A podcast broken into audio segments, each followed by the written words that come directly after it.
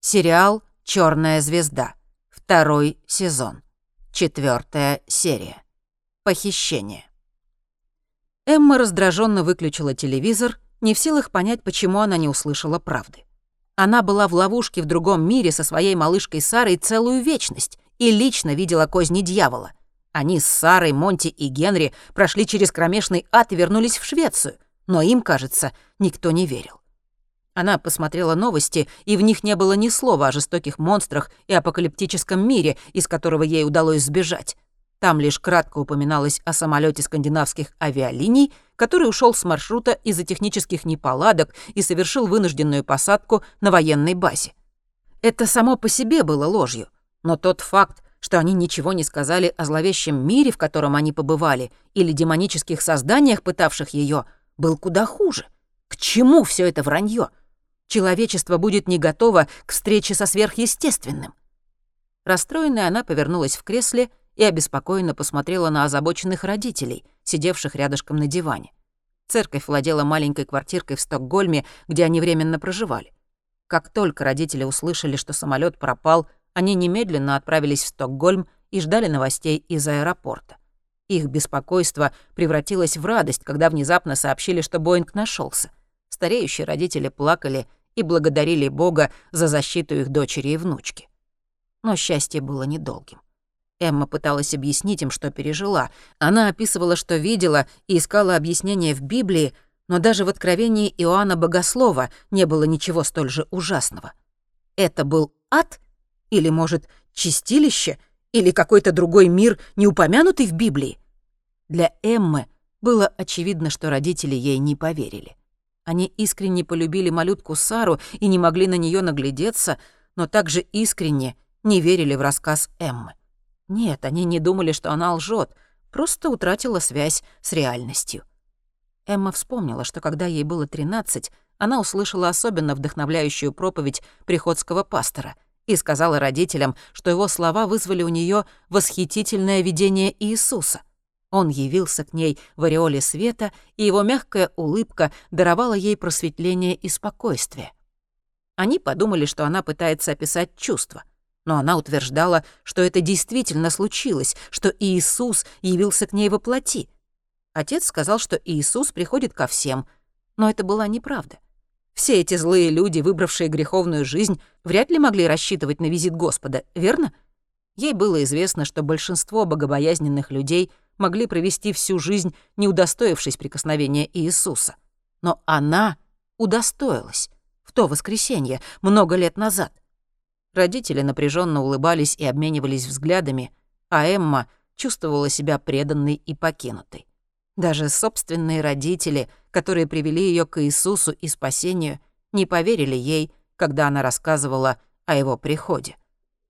То же самое происходило сейчас. По их обеспокоенным взглядам и уклончивым ответам она могла сказать это с уверенностью. Они предпочитали говорить о Саре, а не о том, через что пришлось пройти Эмме. Она уложила Сару около шести, а затем терпеливо стала ждать новостей. Теперь они увидят, что пережитое ею находится за гранью понимания. Она побывала во владениях Люцифера. Но новости не смогли подтвердить ее слова. Напротив, кажется, они только укрепили недоверие родителей. «Почему вы мне не верите?» — вздохнула Эмма.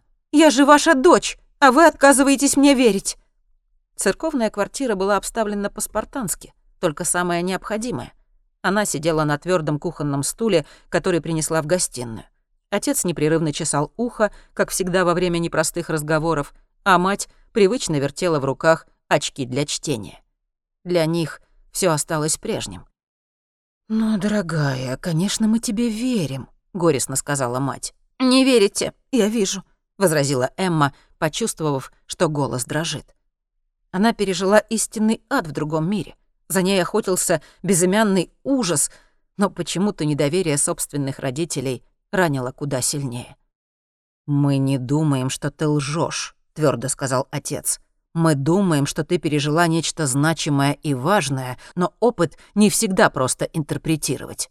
Я не могу даже представить, какой стресс у тебя могла вызвать подобная аварийная посадка особенно учитывая, что ты мать и ответственна за другую жизнь. Эмма взглянула на отца. «Не можешь представить, каково пережить аварийную посадку? А можешь представить, каково, когда за тобой охотятся монстры? Видеть, как поднимается армия мертвецов? Я видела, как люди умирают и превращаются в чудовищ. Конечно, у меня стресс, но это не значит, что я лгу!» Ее мать приложила указательный палец к губам. «Не так громко. Разбудишь детку», — прошептала она. Ее зовут Сара, а не детка», — прошипела Эмма. «И ей пришлось пережить вещи куда хуже, чем мой громкий голос». Ее отец успокаивающим жестом поднял руки. «Пусть будет так. Но неужели мы не можем просто возрадоваться, что благодаря безграничной милости Господней ты вернулась к нам вместе с Сарой?» Эмма печально всхлипнула. «Но к чему я вернулась, пап? То, что я видела, признаменование грядущего для всех нас. Апокалипсис. Я слышу, как идут четыре всадника, пап, как будто они охотятся за мной, как будто я привела их к вам».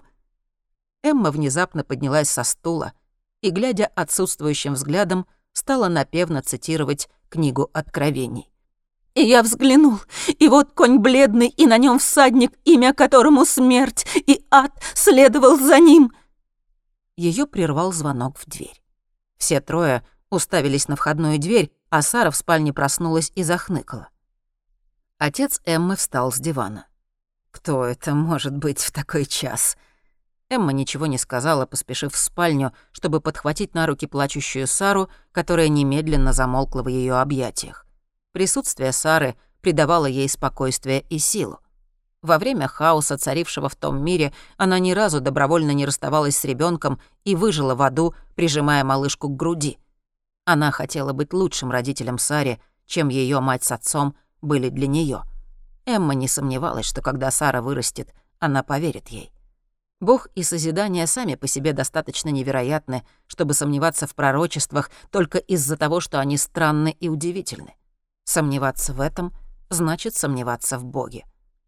Она нежно поцеловала дочь и вернулась в гостиную, держа Сару на руках. Ее ждали двое полицейских в униформе. Сначала они убедились, что она действительно Эмма Клиндберг и была на борту судьбоносного полета самолета шведских авиалиний из Лос-Анджелеса. «Вам придется немедленно отправиться с нами», — сказал один из полицейских, мужчина около 30 с узким рябым лицом. «Куда?» — спросила Эмма. Мы собираем вместе всех пассажиров самолета, чтобы взять у них интервью и провести обязательный медицинский осмотр», — объяснил тот же полицейских. «Это плановая процедура, не о чем переживать», — добавил его коллега, который был значительно старше, с седыми волосами. «Что ж, я никуда не пойду», — дерзко ответила Эмма. Ее мать положила ладонь ей на руку. «Не думаешь, что лучше все таки пойти с ними? Доктор тебя осмотрит и все такое. Мы можем присмотреть за Сарой, пока тебя нет». Старший полицейский неловко откашлялся. «Нам придется забрать и ребенка. Девочку тоже должен осмотреть доктор. На всякий случай». «На всякий случай? Что это должно значить?» — мрачно переспросила Эмма. «Мы объясним подробности позже, но сейчас вы должны пойти с нами. Мы уже нашли большинство пассажиров, но было непросто найти вас с дочерью. Вы живете в Соединенных Штатах, да?» Эмма не ответила, но ее мать кивнула.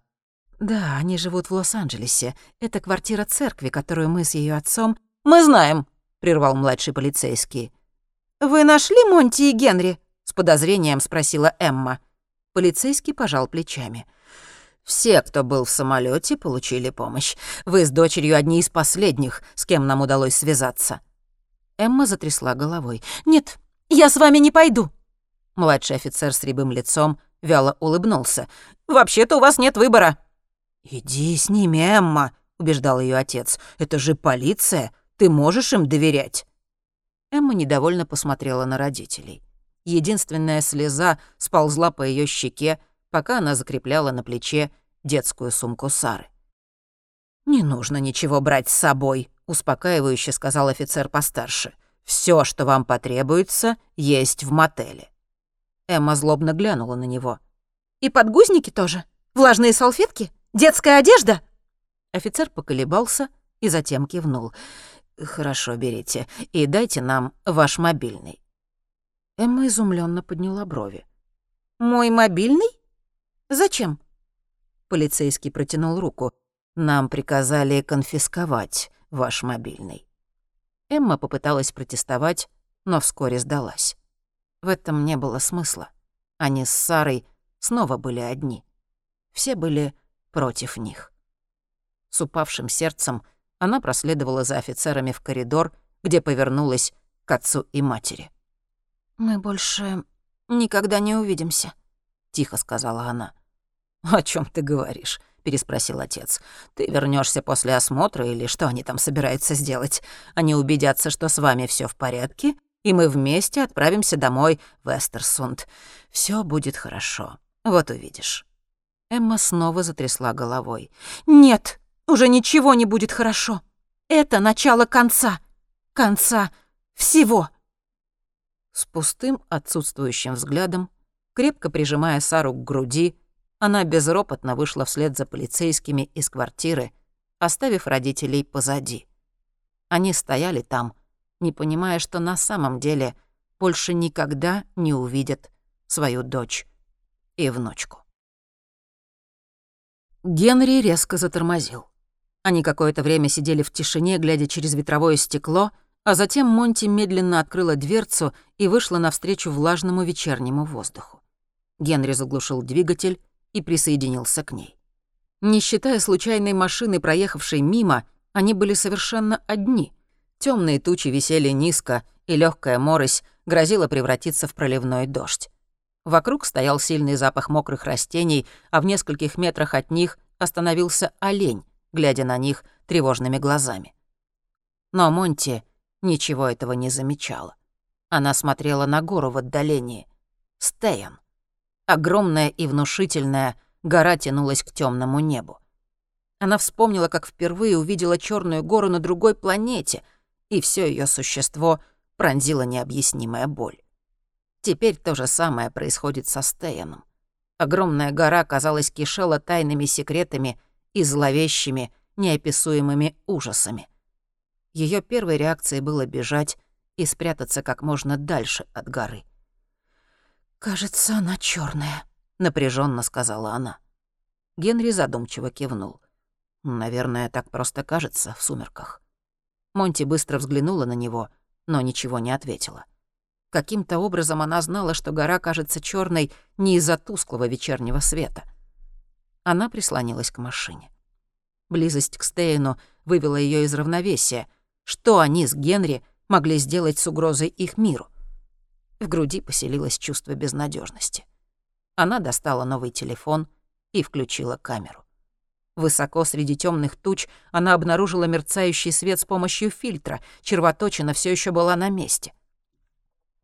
Громкий раскат грома заставил ее подпрыгнуть. Тучи разверзлись, выпустив потоки дождя, и те обволокли гору защитным колпаком. Вскоре огромная гора стала лишь смутной тенью, едва различимой сквозь занавесь воды. Они вернулись в машину, и Генри включил дворники, а Монти вытерла ладонью промокшее лицо. «Сегодня мы дальше не продвинемся», — сказал Генри. «Скоро стемнеет». Монти кивнула, но промолчала, боясь, что голос выдаст страх и тревогу, которые она испытывала из-за близости Черной горы. «Я видел хостел пару километров назад», — продолжал Генри. «Можем провести там ночь». Монти дрожала и ёжилась, от холодного вечернего воздуха. Генри завел машину и развернулся на узкой проселочной дороге. Монти смотрела на дождь, чувствуя облегчение от того, что Стейн остается позади нее. Агент Сэпа Ларс Унге посмотрел в омытое дождем окно и глубоко вздохнул. Он упустил Генри Егера и знал, что коллеги еще долгие годы будут потешаться над ним из-за того, что Егер проткнул его шину кухонным ножом. Так унизительно. Босс немедленно назначил его руководить сбором пассажиров авиалайнера, который исчез, а затем таинственно появился вновь. Дерьмовая работенка. Он сидел в лобби дешевого мотеля в Тунглсте, снятого для единственной цели — ставить галочки в длинном списке имен. Мотель был забит озлобленными пассажирами, жалующимися на все подряд, от размера номеров до количества телевизионных каналов — не считая ежесекундных вопросов о том, сколько еще им предстоит оставаться здесь. Ларс Унги этого не знал и устал от собственного голоса, непрерывно повторяющего, что все будет хорошо. Он сам понятия не имел, зачем всех пассажиров собрали в этом мотеле, расположенном в богом забытой дыре к югу от Стокгольма, или почему им не разрешили оставить ноутбуки, планшеты и мобильники. Но приказы были четкими, и он мог лишь повиноваться им.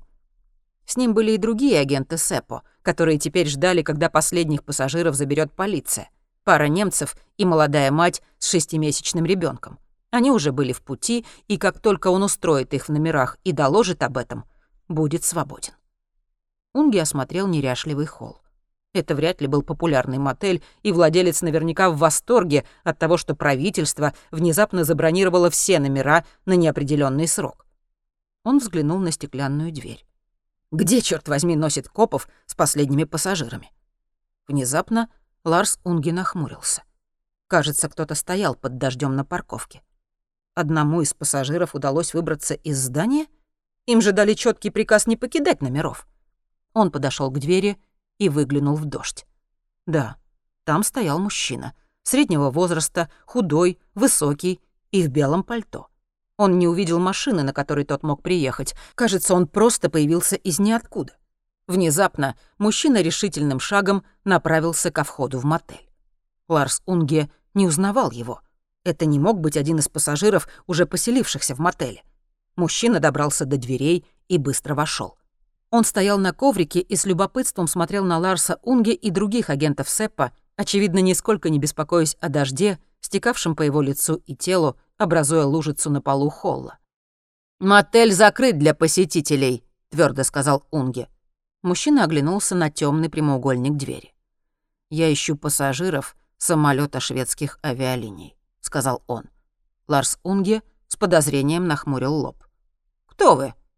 Мужчина слабо улыбнулся и перевел взгляд на Ларса Унге. «Я здесь, чтобы увидеть пассажиров», — сказал он. Меня зовут Хайман. Доктор Хайман. Монти рухнула на кровать, которая нерешительно скрипнула под ее весом. Генри собирался было сесть рядом, но передумал и остался стоять в центре комнаты. «Не лучшая комната в мире», — сказал он. Хостел был практически забит, и им пришлось согласиться на убогую комнатку на верхнем этаже. Владелец жил внизу и как раз смотрел новости, когда они прибыли. Казалось, ничто не может разозлить его сильнее, чем поздние гости, портящие вечер перед телевизором.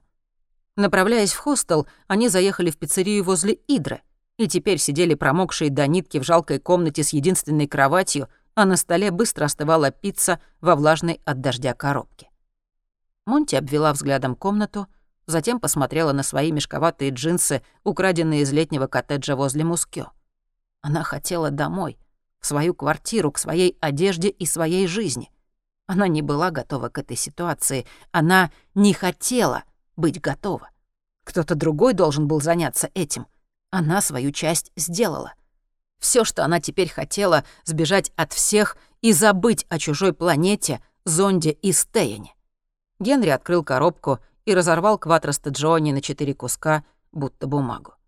Монти устало взяла кусочек. Пицца уже остыла, была жесткой и плохо пропеченной. «Как назывался тот ресторан, куда ты хотела пойти?» — спросил Генри, усаживаясь на единственный стул. Монти удивленно посмотрела на него. «Какой ресторан?» «Когда мы были на планете и нашли способ вернуться на Землю, я обещал, что отведу тебя на ужин, когда мы вернемся. Ты предложила ресторан». Монти с улыбкой вспомнила. «Матиас Дальгрен в Гранд-отеле», — сказала она, — хихикнув. Генри с сомнением изучил свой кусок пиццы. «Это определенно не ужин в Матиас Дальгрен», — заключил он. Монти покачала головой. «Да, возвращение домой прошло не так, как я ожидала». «Чего ты ожидала?» Монти пожала плечами. «Не знаю, но не этого. Я думала, будет проще. Думала, нам просто нужно попасть домой и предупредить всех об опасности. И тогда кто-то возьмет дело в свои руки и все решит. Генри согласно кивнул. Так и должно было быть. Монти откусила кусочек пиццы и положила его обратно в коробку. Вместо еды она открыла свой ноутбук. Пришел ответ от Махиша», — воскликнула она. Генри проглотил кусок пиццы и запил глотком минеральной воды. «И что пишет?» Монти нахмурилась. «Он проанализирует фотографии и убедится, что они попадут к правильным людям, но хочет знать, где я». Генри задумчиво посмотрел на нее. «Не доверяй ему». Монти подняла брови. «Почему мне нельзя ему доверять?» Генри почесал подбородок. «Мне не нравится, что он спрашивает о нашем местонахождении. Махишу это совершенно не нужно, а вот Гриппе — да». «Думаешь, он работает с Гриппе?» Если Махиш показал ему фотографии, то Гриппе, разумеется, притворится Махишем и попытается выяснить, где мы. Монти быстро закрыла крышку ноутбука. Она поймала взгляд Генри, и они какое-то время сидели молча, а затем Генри поднялся. Думаю, нам лучше немного вздремнуть. Завтра, когда рассветет, поедем к Стейну». Монти кивнула и растерянно огляделась. Она похлопала по кровати. «А как мы...» «Я посплю на полу», — быстро прервал ее Генри. «Но я думал сначала принять душ. Ты не хочешь в душ?» Монти удивленно посмотрела на него. На секунду она решила, что он предлагает принять душ вместе. Он улыбнулся, увидев выражение ее лица. «Можешь пойти первой, если хочешь», — успокаивающе сказал он. Монти неловко повернулась на кровати. Почему-то ей казалось, что если Генри будет мыться после нее, это будет слишком интимно. Она не могла объяснить, почему, но предпочла пойти после него. «Давай», — сказала она и принялась нарочито изучать коробку с пиццей на кровати. Он кивнул и исчез в ванной. Через пару секунд она услышала, как из душа полилась вода — она беспокойно встала. В голове замелькали образы Генри под душем. Она попыталась выкинуть их из головы, но звуки текущей воды очень мешали. Внезапно она занервничала, подумав, как он будет выходить из ванной. Он будет одет или обернет полотенце вокруг талии. Она посмотрела в темноту за окном. Дождь прекратился, но сине-голубая ночная тьма была глубокой. Она почувствовала, что голодна, но не хотела больше есть остывшую пиццу. Она провела рукой по животу и поняла, что ей нужно в уборную. Ей не хотелось сидеть в туалете, когда Генри будет находиться по другую сторону хлипкой двери. Она вроде бы вспомнила, что на нижнем этаже есть другой туалет. Она натянула ботинки и выбежала из комнаты. Лестница скрипела под ее весом, и казалось, будто во всем здании слышно каждое ее движение. В коридоре внизу она увидела зеленую дверь с сердечком, традиционное обозначение туалета — она с облегчением вздохнула и открыла дверь. Полноватый мужчина, владелец хостела, в недоумении уставился на нее, яростно возясь с ширинкой. «Занято!» — выкрикнул он. Монти смущенно вскинула руки и отступила. «Простите, простите!» Мужчина снова захлопнул дверь. «Я быстро!» — крикнул он из-за закрытой двери. Монти смущенно покачала головой и осмотрелась. Она услышала, как в гостиной работает телевизор — Новости уже давно закончились, и вместо них началось одно из реалити-шоу, непременно присутствующих в программе каждого канала. Монти всегда поражала, как люди пытаются убежать от своей собственной жизни, копаясь в чужих. Художественной литературы уже не хватало. На секунду ей захотелось, чтобы ее собственная жизнь оказалась вымыслом, а не безнадежной реальностью, в которой она жила. Из туалета донесся звук смываемой воды — и Монти вдруг почувствовала, что не хочет стоять в коридоре, ожидая своей очереди. Она вышла через главную дверь и поежилась от ночного холода. В темном воздухе стоял сильный запах дождя. Она всегда думала, что запахи и краски лета насыщеннее всего как раз перед самой осенью. Хостел стоял особняком и частично был окружен густым лесом. В других обстоятельствах она могла бы насладиться нетронутой красотой Далларны но она всегда чувствовала себя некомфортно в лесу. А теперь, вглядываясь в деревья, она вспоминала кошмарные серо желтые леса чужой планеты. Она снова поежилась, но на этот раз не от холода. По ночному небу бежали тяжелые тучи, сквозь них светила луна. Ветер непрерывно свистел в верхушках больших деревьев. Она сделала несколько шагов вперед и остановилась. Свет на веранде хостела горел, но был слишком тусклым, освещая лишь несколько метров перед входом. Комары, мошки и мотыльки слетались к единственному источнику света. И на секунду Монти задумалась, что еще может явиться из тьмы, привлечённая слабым свечением. Эта мысль испугала её. и она повернула назад в относительную безопасность хостела. Она уже почти шагнула на веранду, когда услышала какой-то звук. Она остановилась, напрягая слух. Звук был похож на шепот. Она вгляделась в темноту. «Там кто-то есть?» И вот он раздался снова. «Тана!» Кто-то шептал ее имя. Монти покосилась на деревья возле здания. «Привет. Там кто-то есть?» — настороженно позвала она. И опять услышала шепот. «Тана!» Никто из знакомых не звал ее по имени. Она всегда и для всех была Монти. Она медленно сделала пару шагов в сторону от веранды и застыла. От деревьев отделилась темная фигура. «Я искала вас, Тана», — сказала фигура. Голос был женским. «Кто вы?» — с тревогой спросила Монти. Фигура приблизилась к ней и шагнула в блеклый круг света от лампы на веранде. Женщина была одета в куртку с капюшоном, под которой Монти смогла различить грязную белую рубашку с логотипом шведских авиалиний. Волосы ее были спутанными и немытыми, а на лбу виднелся широкий окровавленный бинт.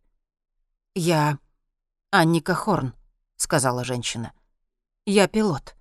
Я помогла Генри провести самолет через червоточину». Гриппе барабанил пальцами по столу. Ситуация была новой для него. Он не знал, что делать и чему отдать приоритет. Он даже не знал, с какой угрозой столкнулся. Его команда наконец-то восстановила обстоятельства побега Генри и Таны Монтгомери из Мускё.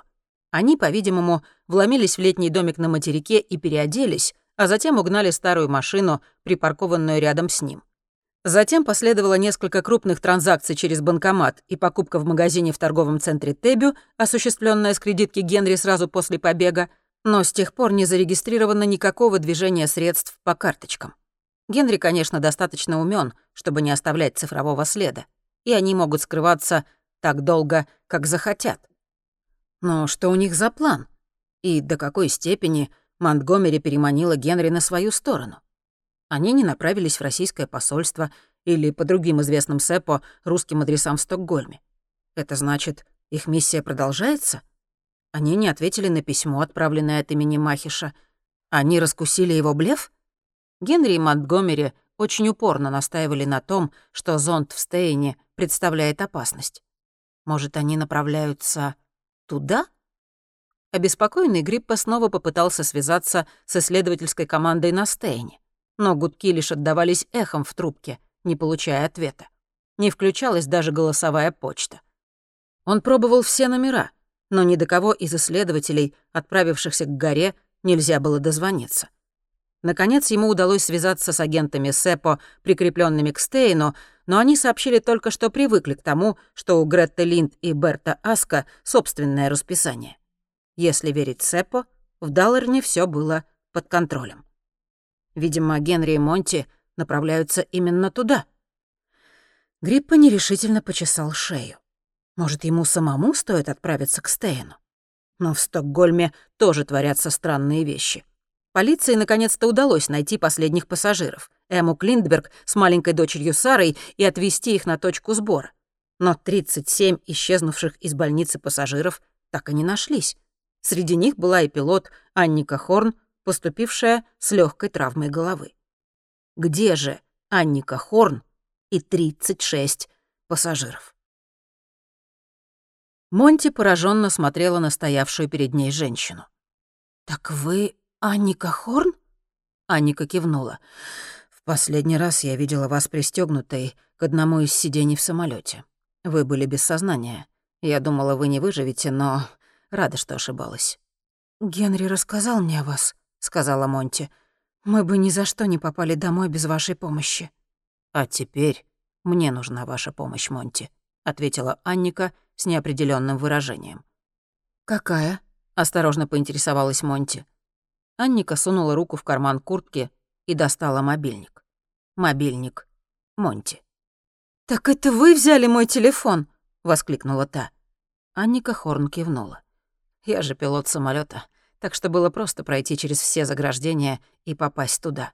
Я точно знала, где ваш телефон. Генри держал его, когда мы влетали в червоточину, и он по-прежнему лежал в кабине. Монти озадаченно нахмурилась. «Зачем он вам понадобился?» «Я расскажу позже», — сказала Анника, бросив взгляд на хостел. «Но сейчас вы должны пойти со мной. У нас не так много времени». «Куда мы идем? напряженно поинтересовалась Монти.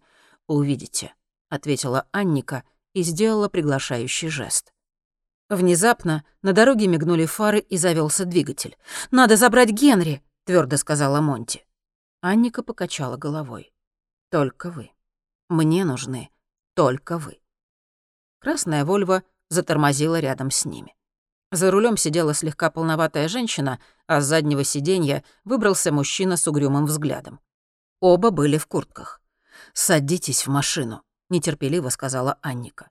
«Я никуда не поеду без Генри», Внезапно мужчина схватил Монти за руки и уверенно дернул на себя.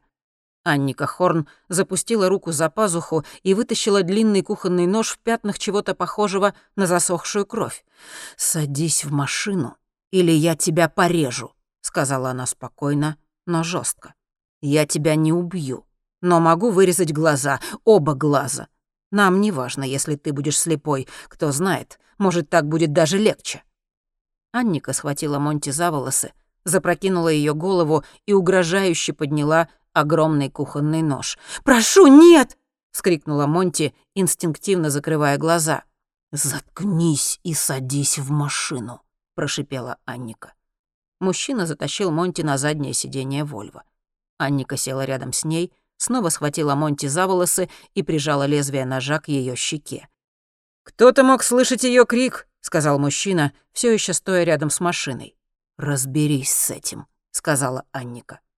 Мужчина захлопнул дверцу, достал такой же нож, как у Анники, и поспешил к хостелу, а Вольва сорвалась в августовскую ночь. Генри выключил душ и напряженно прислушался. Ему показалось, он что-то услышал. Крик или вопль. Он шел снаружи. «Монти!» — позвал он. Тишина. Он вышел из душа и обернул полотенце вокруг талии. Что-то было не так. Он открыл дверь ванной. Ботинки Монти исчезли. Она вышла? Он подошел к окну и выглянул в темноту. Машина, красная «Вольво», на огромной скорости удалялась от хостела. Генри выругался и рванул обратно в ванную. Он быстро натянул одежду на еще мокрое тело, бегом вернулся в комнату и сунул ноги в ботинки. Он снова выглянул в окно. Машина, что он видел, была уже далеко, и теперь вокруг было темно и тихо. Генри выбежал из комнаты и спустился по лестнице на первый этаж. «Монти!» — с тревогой позвал он, но ответа не последовало. Он уже собирался открыть парадную дверь, когда странный звук остановил его. Он шел из гостиной, где владелец хостела сидел перед телевизором.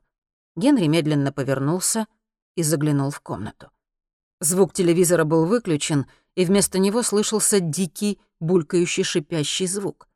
Он сделал пару осторожных шагов в сторону комнаты, сразу пожалев, что не вооружен, он осмотрел коридор в поисках чего-нибудь похожего на оружие. Ничего, даже зонтика. Он осторожно осмотрел комнату. Телевизор все еще работал без звука, и мелькающие картинки испускали слабое свечение. Теперь он четко слышал булькающий и шипящий звук. Генри вошел и замер. На полу лежал распростертый владелец. Он был жив, но определенно ненадолго. Его горло было перерезано от уха до уха, и кровь пульсировала между пальцами мужчины, тщетно пытающегося закрыть глубокую рану. Кровь текла ему в горло, и легкие издавали бульканье и шипение. Мужчина взглянул на Генри широко раскрытыми глазами, прежде чем его тело содрогнулось в последней судороге. Мертвец по-прежнему смотрел на Генри. Или, скорее, в точку за его спиной. Генри повернулся в тот же момент, как нож рассек воздух рядом с ним. Лезвие едва не задело его, он отшатнулся и тяжело упал на спину. Мужчина в теплой куртке бросился на него с окровавленным кухонным ножом в руке. Схватив Генри за горло свободной рукой, он сильно сжал ее и поднял нож. Генри не мог вдохнуть. Он отмахивался руками, пытаясь схватить руку, державшую нож. «Прекрати бороться!» прошептал мужчина. «Скоро все кончится!» Он хотел ударить ножом в лицо Генри, но тот смог отбить удар рукой. Мужчина злобно зарычал и попытался ударить снова. На этот раз Генри поймал его руку и остановил нож в сантиметре от собственного горла. Мужчина приподнялся и в полную силу налег на нож. «Я должен убить тебя», — прошептал мужчина, глядя на него почти с сожалением. Нож медленно продвигался к Генри, который всеми силами старался удержать его подальше от своего лица, но вес тела мужчины делал это практически невозможным. Кончик ножа приближался и уже коснулся лица. Генри яростно дернулся, пытаясь вывернуться.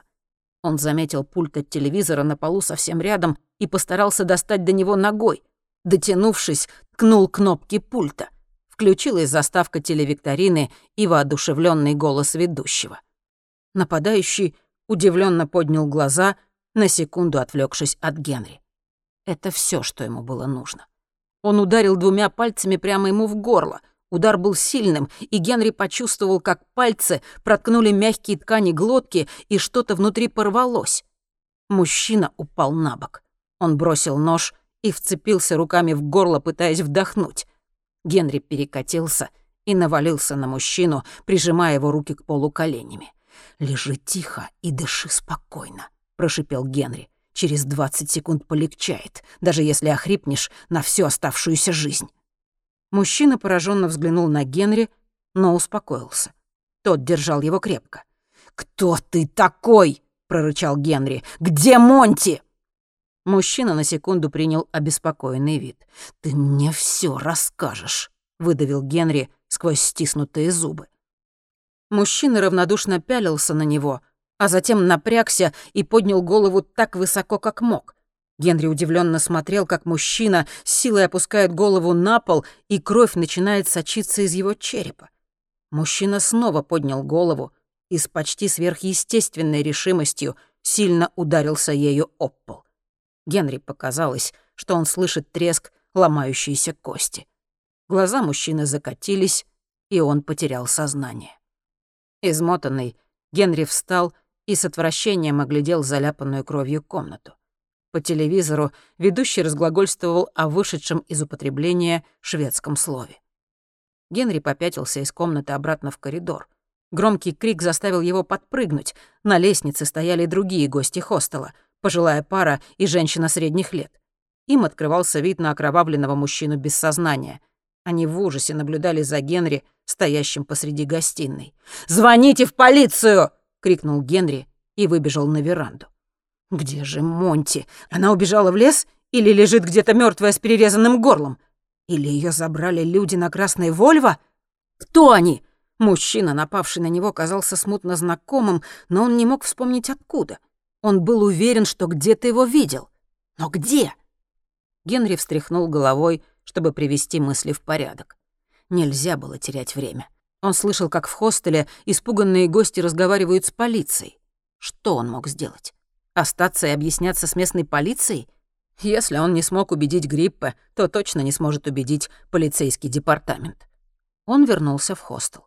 Перепуганные гости замолчали, увидев его, и в страхе отступили.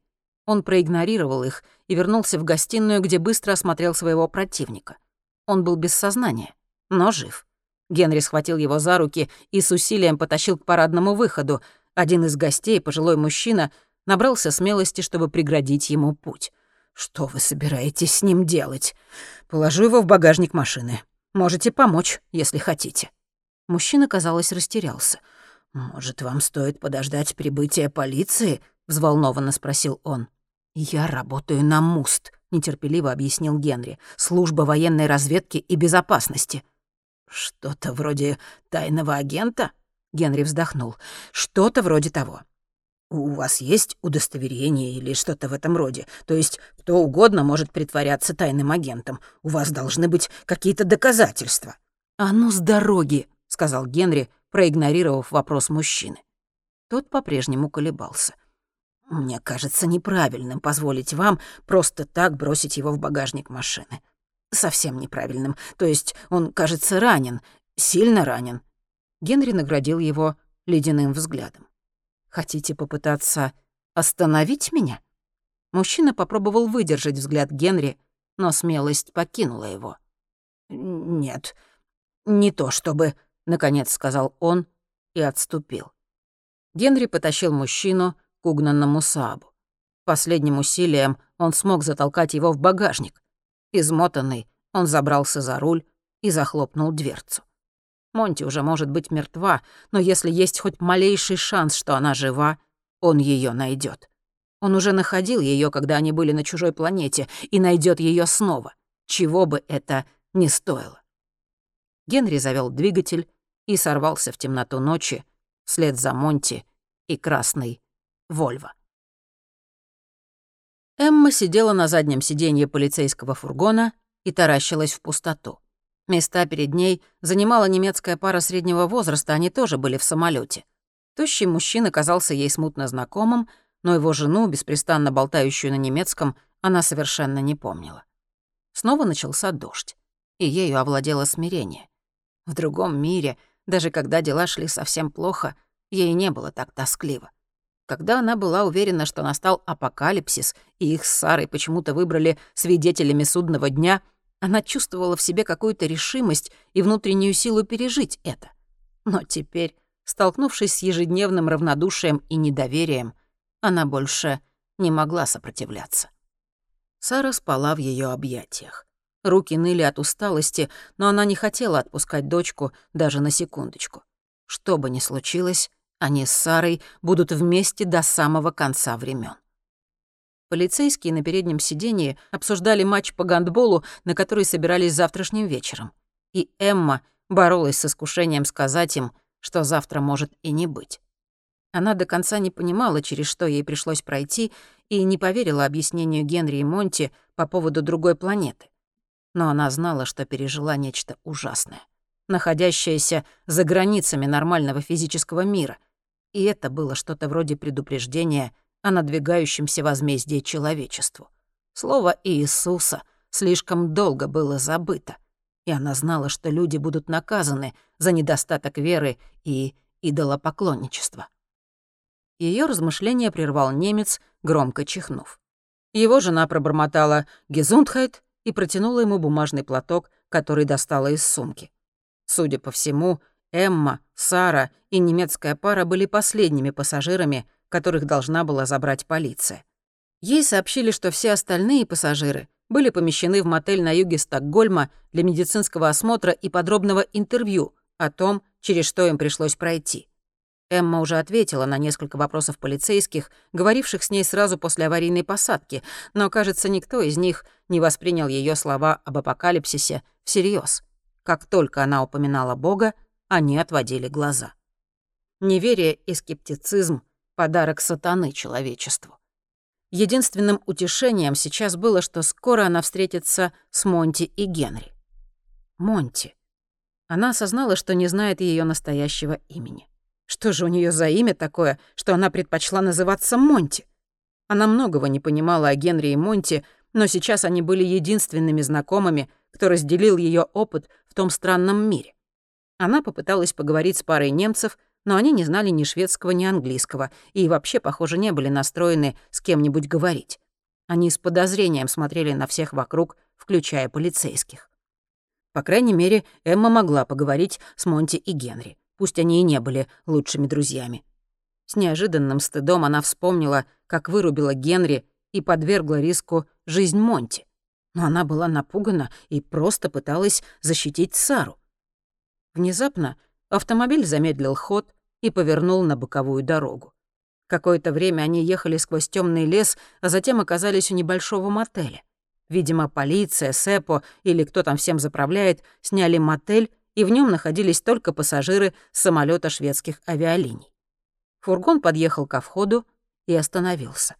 Парковка перед мотелем была пуста, не считая двух полицейских машин. Людей видно не было.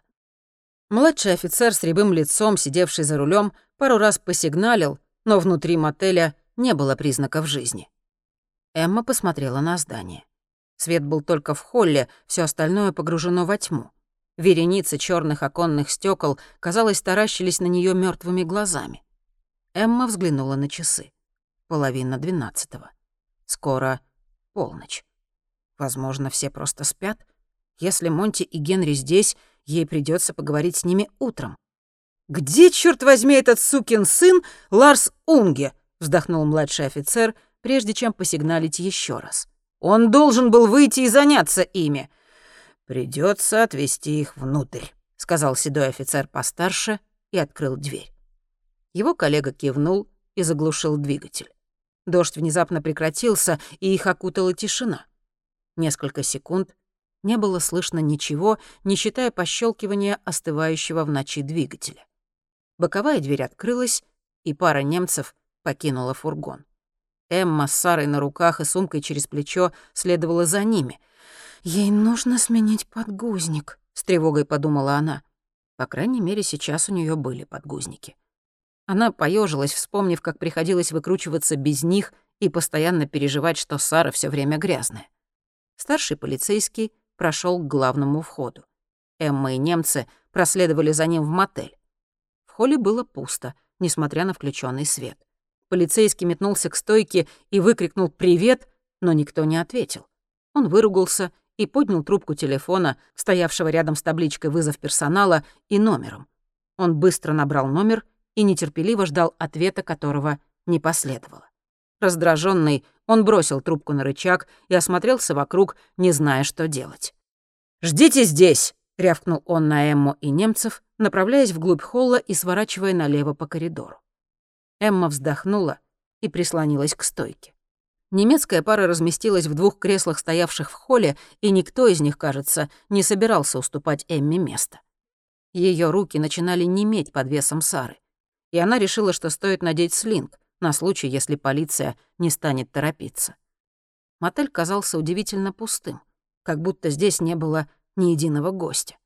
Но, возможно, все были в своих комнатах. Эмма подавила зевок. Она мечтала оказаться в чудесной мягкой кровати своего номера, но сначала нужно переодеть Сару. Она осмотрелась и увидела указатель со значком туалета, показывающий в том же направлении, куда ушел полицейский. Как долго его не будет. А Сара скоро начнет капризничать. Эмма взглянула на немцев, безразлично откинувшихся на спинки кресел. Она вздохнула, прошла мимо стойки и повернула в коридор налево, куда ушел полицейский. Прямо перед ней, в конце коридора, были уборные. Ни полицейского, ни персонала мотеля не было видно.